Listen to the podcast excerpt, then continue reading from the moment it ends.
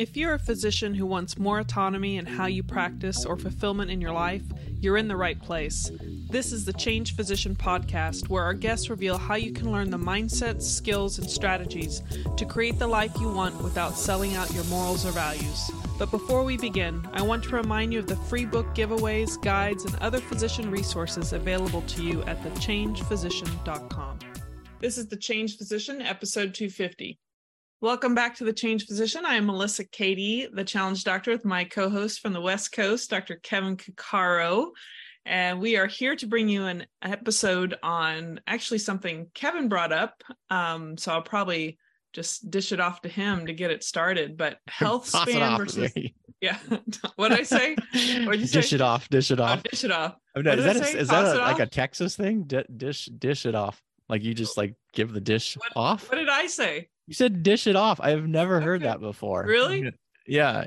Is that like a local thing? It's probably a Katieism. I probably just made it up. I don't know. Dish it off. I don't know. It says it's a pass the ball to a teammate, especially in basketball. That's probably because I played sports. Oh, interesting. Yeah. Dish it off, like throw it off to a player, I guess. But anyway, We're talking about health span versus lifespan. Why don't you elaborate for the listeners? Sure. So health span versus lifespan, the way this kind of popped in my head, it's something I think about a lot because in my family, we're weird. Like even in my immediate family, but growing up, my one of the favorite pastimes of my mom and my aunt was to literally go to graveyards, like, and read the obituaries, like, oh, look who died, blah, blah, blah. So we were never one of those families that didn't talk about death. I kind of have a healthy respect for it and a recognition that death is part of life. And I think we've forgotten that a lot. And I think we've talked either in some of the Saturday salutations about this idea of, we live and then we're going to die. And then if you don't think you're going to die, or at least don't mention that you're going to die, or at least don't talk about what you're going to die, you kind of run into these problems. And then the other part about that is this idea between health span and lifespan, because most people think, oh yeah, I want to live forever, or, I want to push death away, but not dying is not necessarily the same thing as actually living. So this popped back in my brain because Big Think, which is, I like Big Think. I don't know exactly what they are. They have YouTube videos and they have like a blog, and they basically have these different categories, and then they'll bring in a bunch of people and they'll do like short form essays on specific topics, and they cover some health and philosophy and space and stuff like that. This one came in the email box, was literally health span versus lifespan, a much more longer form discussion on this. And then they were actually quoting a Swedish study. So that obviously gives me like, all right, we got some data to back this up. And Big Think is pretty data driven, at least where the people that they're talking about, they're usually talking about studies, and it's not just off the cuff. So this was a study out of Sweden, and they were looking at the variation in end of life care. So, or I should say the trajectories and end of life for persons aged 70 years or older. And this was for 2 years between 2018 and 2020. And it was in Sweden. And a couple of things that I thought was interesting about this is, number one, we know this is a place that's got socialized or nationalized healthcare. Now, some people would think that is a con. I think it's a pro, because then we're sort of taking this picture of whether or not you have healthcare or not out of the picture. And then they kind of where people are living longer, but what types of lives are they actually living? Mm-hmm. And the long story short about it is, yeah, people are living longer, maybe 2 or 3 years longer or 4 years longer. But what we've now done then is we've sort of changed the trajectory of how we die. So now people are not, they may be living longer, but their actual health span isn't changing that much. Mm-hmm. And so those final years then are living in places where you're either assisted living or skilled nursing facilities. Maybe you've got, you're essentially being taken care of. And I'm not,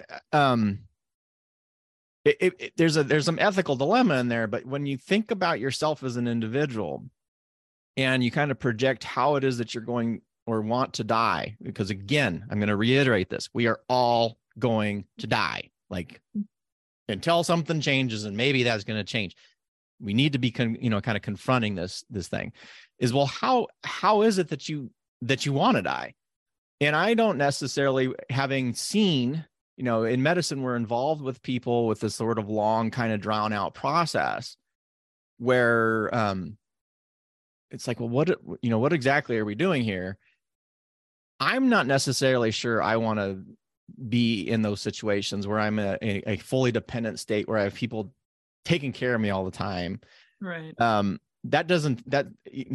Current me, maybe future me will see this differently. I doubt it, because I have a really strong sense of personal agency. But what are we doing here? Yeah. Is the case. And I bring this up is because at some point you need to kind of think about, okay, well, what are my goals for a living? And that comes down to this idea again of health span. Health span being the span of life that you are healthy, living independently, doing the things that you want to do and you are in control of, versus lifespan, which is a really simple sort of, that's a simple number to see. It's just how long you've actually lived between birth and death. And I don't know. So when we see these numbers that a treatment is, people are living 1 year longer, or life expectancy have risen by 1.2 years, the consideration with that, well, what is that 1.2 years? Or what is that 2 years that we're gaining from whatever that intervention is? Are we just keeping a heart beating? Are we keeping a brain perfused? Or are we keeping a body living and doing and enjoying the life that it wants to live? So it kind of hit home for me, because again, I don't think we talk about this enough, of how it is that we want to live. And then, well, when is it time for us to pass, or how is it that we want to pass? And I'm not talking about eugenics, and I'm not talking about, necessarily just, people just dying after the age of 75, but really recognizing at what point would you start changing the way that you approach your own healthcare, yeah. Such as, if you are, heavily demented and you are in an assisted living place, well, what kind of treatment are you going to do? Are you going to, if you get a infection or an respiratory virus, or possibly a bacterial infection, do you or do you not treat with antibiotics? Because we're going to die of something. And what is it that we're going to die from? 100 years ago, we would die from infectious causes generally. But we can prolong that now by giving people antibiotics in these certain situations to prolong life. But are we actually prolonging health? I don't know. So what are your kind of takes on that? Again, because I have a very skewed view, I think, when it comes to living and death. I sometimes wonder, oftentimes I wonder, am I from another planet here? Just things seem to make real sense to me. And then I'm like, we do things so weird. Like, what are we doing? Well, well, first of all, I think there's a couple different angles for our listeners. Like, are they considering the people they're caring for as physicians or any other kind of caretaker? Are you thinking about yourself and how this perspective or framing makes you reconsider, how I'm living now and my beliefs about what I'm comfortable with later in life? Should I change how I'm living to enable a better, healthy life? And I do think there's some these ethical questions, all these things. I think you could slice it in a lot of different ways, but, we mentioned, if someone has to take care of us all the time, can we live with that? But there is a small percentage of the population that comes out of the womb that way, or something happens to them at a young age, and they rely on other people caring for them all the time. And I guess the question is, do you have your mind? Do you find meaning, in your life? And does your existence feel like it's either contributing or you feel like you're enjoying the life you have? Like, I guess that's the question. There are people that are, you know, handicapped from the very beginning. So I guess that kind of frames things a little differently. Well, and you're talking about a fully cognizant brain. I mean, that's the other thing. And that is a really good point, because there are injuries that people have mm-hmm. that they can live very fully. And then, when you actually study people's modified life how's the wrestle is this, because current us have very difficult times projecting what future us are going to experience or feel or want. And there's a bunch of studies from that. And one of my favorite books, Stumbling on Happiness by Dan Gilbert, who's a psychologist at Harvard, really goes into detail about this. We basically, we think future us are going to be feeling and thinking and doing what current us is. And that's not the case. So you really have to ask people in that at that state. And what they found is people who've had really horrendous injuries, you know, transected spinal cords, et cetera, they tend to live and be happier than most people think that they should be, like what we project onto them. Well, I don't want this. And I think the biggest thing for me is really my brain. Like, if my brain is working in such a way that I can process information, do the things I want to do, and, I don't know, be in a sense of control in some way, shape, or form. That's the biggest thing for me. Yeah. But I do think having to think realistically about what the goal is. So if you're 85, another case in point, when I was doing my cardiac ICU rotation in residency, I took care of a guy who was, I think, 90. And they decided to do this. So this is before they were doing TAVRs and everything. So all the valve replacements were open, and usually circ arrest case. Well, they were all circ arrest cases. And this guy was like 90 something years old. He was a farmer and had aortic stenosis. Now, aortic stenosis, as we know, at least back then, and I think the data is still somewhat correct, is if you have aortic stenosis and eventually it starts getting to a critical aortic stenosis. So there's a valve in your heart. It's the aortic valve. Pumps the blood out into the rest of your body, or it's involved with that. And as it gets tighter and tighter and tighter, it squeezes, it's squeezing, and you have to shoot more blood through a little tiny hole, and it puts a lot of overload on heart. And once you start developing symptoms, and I still think this is correct. Once you had symptoms, it's usually 2-year mortality. You're going to die. Now, I don't remember if he was actually having symptoms yet, but he must have had something that drove them to do the echo that showed critical aortic stenosis. And someone talked him into doing the surgery. Again, he was 90 plus years old. Well, lo and behold, a 90-year-old, despite being a farmer, when you're having a big operation like this, where they're basically flipping, cutting open your chest, flaying it open, pulling you out, putting you on circ arrest, which means they stop the blood flow to your brain to replace a valve.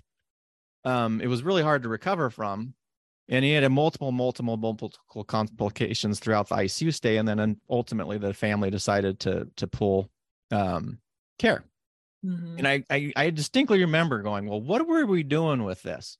You have a 90 plus year old guy that you're doing a pretty aggressive surgery on. He's going to die in 2 years. Yeah. But we killed him in 2 months. Yeah. So where was this discussion taking place? And for individuals out there, it's, it becomes very, very difficult, because we took this really healthy guy, and then he could have had a sudden death. I'm trying to remember if you have aortic stenosis. Slowly you start getting congestive heart failure, but eventually there's an angina, stroke, heart failure. And then you're going to die, and an arrhythmia or fatal arrhythmia is going to happen, and it's going to be gone. Yeah. And, but he could have had a year or 2 years, who knows, of living the life that he wanted to live, despite the medical intervention. And I just really think about that a lot, because then sometimes when you have somebody and then they're like, well, okay, what is the goal of care? like we're struggling this with my family right now, where we have a member who's got pretty bad dementia and that's end of life. And I just keep trying to return to this. Well, what is the goals? Mm-hmm. You know, if they say they don't want to eat, why would we force them to eat? Right. If they're not thirsty, why would be forcing them to drink? Right. And, you know, part of it is family dynamics, and I understand there's when you're in the process of dying, there's two people that are involved, or multiple people. There's the person who's dying, and then there's the family members. And some of the times we're treating the family, or sometimes the family is recommending things that are treating them, the family member. But it becomes a really hard decision. I just think about, well, what am I gonna do mm-hmm. when I'm that old? So to kind of bring this in, there's a do you remember Ezekiel Emanuel? this got a lot of press about it was actually almost 10 years ago. In 2014, he wrote, I think it was in New York Times. No, it was in the Atlantic. He wrote an article, Why Hope to Die at 75. Oh. And he's he's one of the three Emanuel brothers who are like these super high performing guys. One, you know, Ezekiel is the doctor, and then Rahm was the politician, and then the other guy, something else. But Ezekiel Emanuel wrote this thing, and it was, oh my God, how dare you say that? You know, I'm going to die at 75, and he said, I'm not going to do any life prolonging therapy after the age of 75. People were like freaking out, you know, how horrible this was, and, you know, blah, blah, blah. And he is a horrible person, and blah, blah. Anyway. So I pulled him up while we were sitting here, because I was like, what did he say? And there's been a follow-up actually just in June where he's now 65. So he's 10 years closer. Before he was 55 and 20 years. And they're like, well, what do you think about this? And he's still sort of the same way. Basically, he's like, well, you know, there's some outliers that are really, really healthy at that age. And if I'm an outlier, then I'll probably just keep on doing what I'm, you know, whatever. Yeah. But if I'm not, I'm going to stick with my guns here. And I was like, that's a pretty good, I have a lot of respect for that, right? Because you're confronting your mortality, and you're confronting it earlier, and you're sort of making these decisions in such a way that if, or when the time comes, you've made a more informed decision versus what we typically do, where we defer, we don't want to think about it. And then we have to make choices in very, very critical moments yeah. that may or may not be appropriate. And again, we can do lots and lots and lots of treatment. We don't actually mean that you're going to be healthier at the end of it. Like, we've talked lots of studies about what makes people healthy: eating well, moving well, sleeping well, having relationships and connections well. Yep. Not the other stuff. Yeah. I don't know. So I'm kind of thinking more in like, okay, what's the health span, and how do I optimize my health span as compared to looking at what my lifespan would be? Yeah. Yeah. Yeah. Because if you can maximize your health span, your lifespan might be longer, but you don't want to just focus on a lifespan. You got to focus on the health span first, if that makes sense. Well, I would say if you're focusing on your health span, no matter whatever that end result is going to be yeah. good, right? Because you should be healthy. Yeah. Yeah. And then, but it's still, because you could still prolong your lifespan. But as I said, in this particular study, they were looking at those last 3 years, and this trajectory became, how did they say it was. The last 2 to 3 years is massive. You know, everything increases in medical utilization, and we're not necessarily. We're reaching for everything. And one other thing I wanted to mention was, you know, I talked about the perspective of being the patient or the person that has a lifespan versus it's your patient. And you talked about all the weird dynamics of families that can interfere and influence that. But the other element, the layering in, is the litigious society we live in. And as a physician, depending on where you stand and or the dynamics of the family, can very much influence what you choose to do. And like you said, you sometimes are treating the person that's not dying or not in a bad place. So I think we have to really like self-reflect. Well, I'm going to push back on that a little bit. And because we use that a lot, that it's, we use it as an excuse that, I'm doing everything because otherwise people are going to sue. And lawsuits tend to occur when the communication's poor. Mm-hmm. So if